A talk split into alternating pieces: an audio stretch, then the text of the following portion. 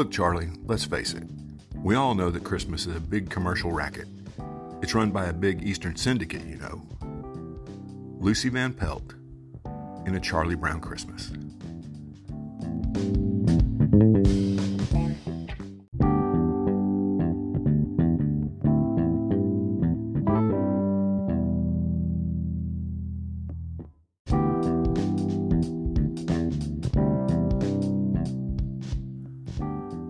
Welcome to the Revisionist History Podcast, where we set the historical record straight, no matter who it might offend. I'm Paul, and I want to wish all of you a very Merry Christmas.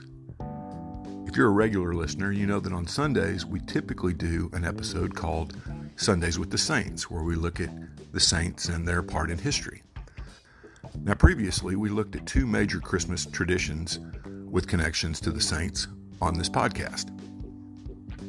This time, we're looking at one that is a little bit different, one that has an even more direct link to the second biggest day on the Christian calendar after Easter, but that is presented in a very different way than we're used to. Let's get started.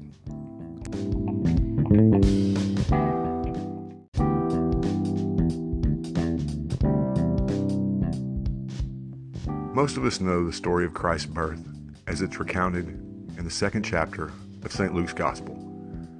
Even non Christians have heard it in the television special, A Charlie Brown Christmas. But St. John the Evangelist, in his Gospel, gives us a very different account of the arrival of Christ and the reason for it. And I think it's important that we take a look at that today. It's important enough, in fact, that it's usually one of the daily readings on Christmas during the Mass.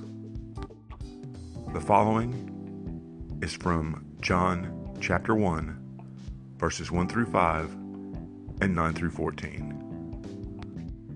In the beginning was the Word, and the Word was with God, and the Word was God.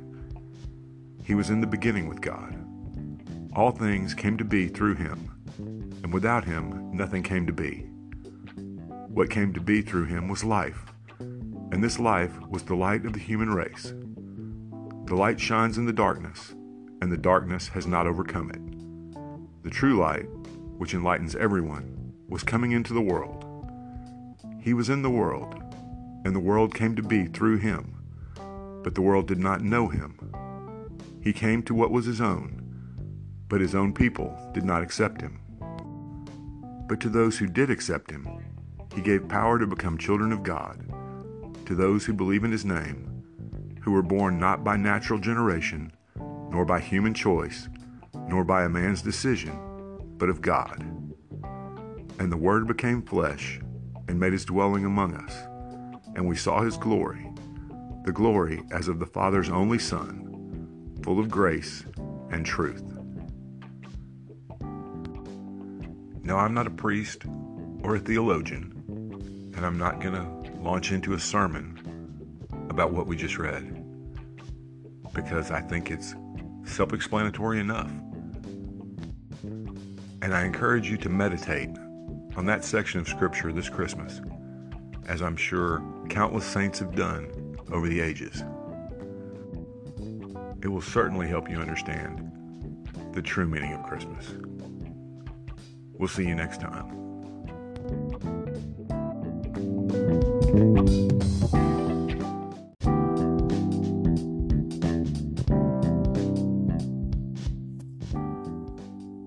Thanks for listening to today's episode.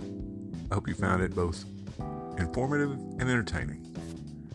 If you'd like to help us keep episodes like this coming, please consider clicking on the Support This Podcast link in the show notes.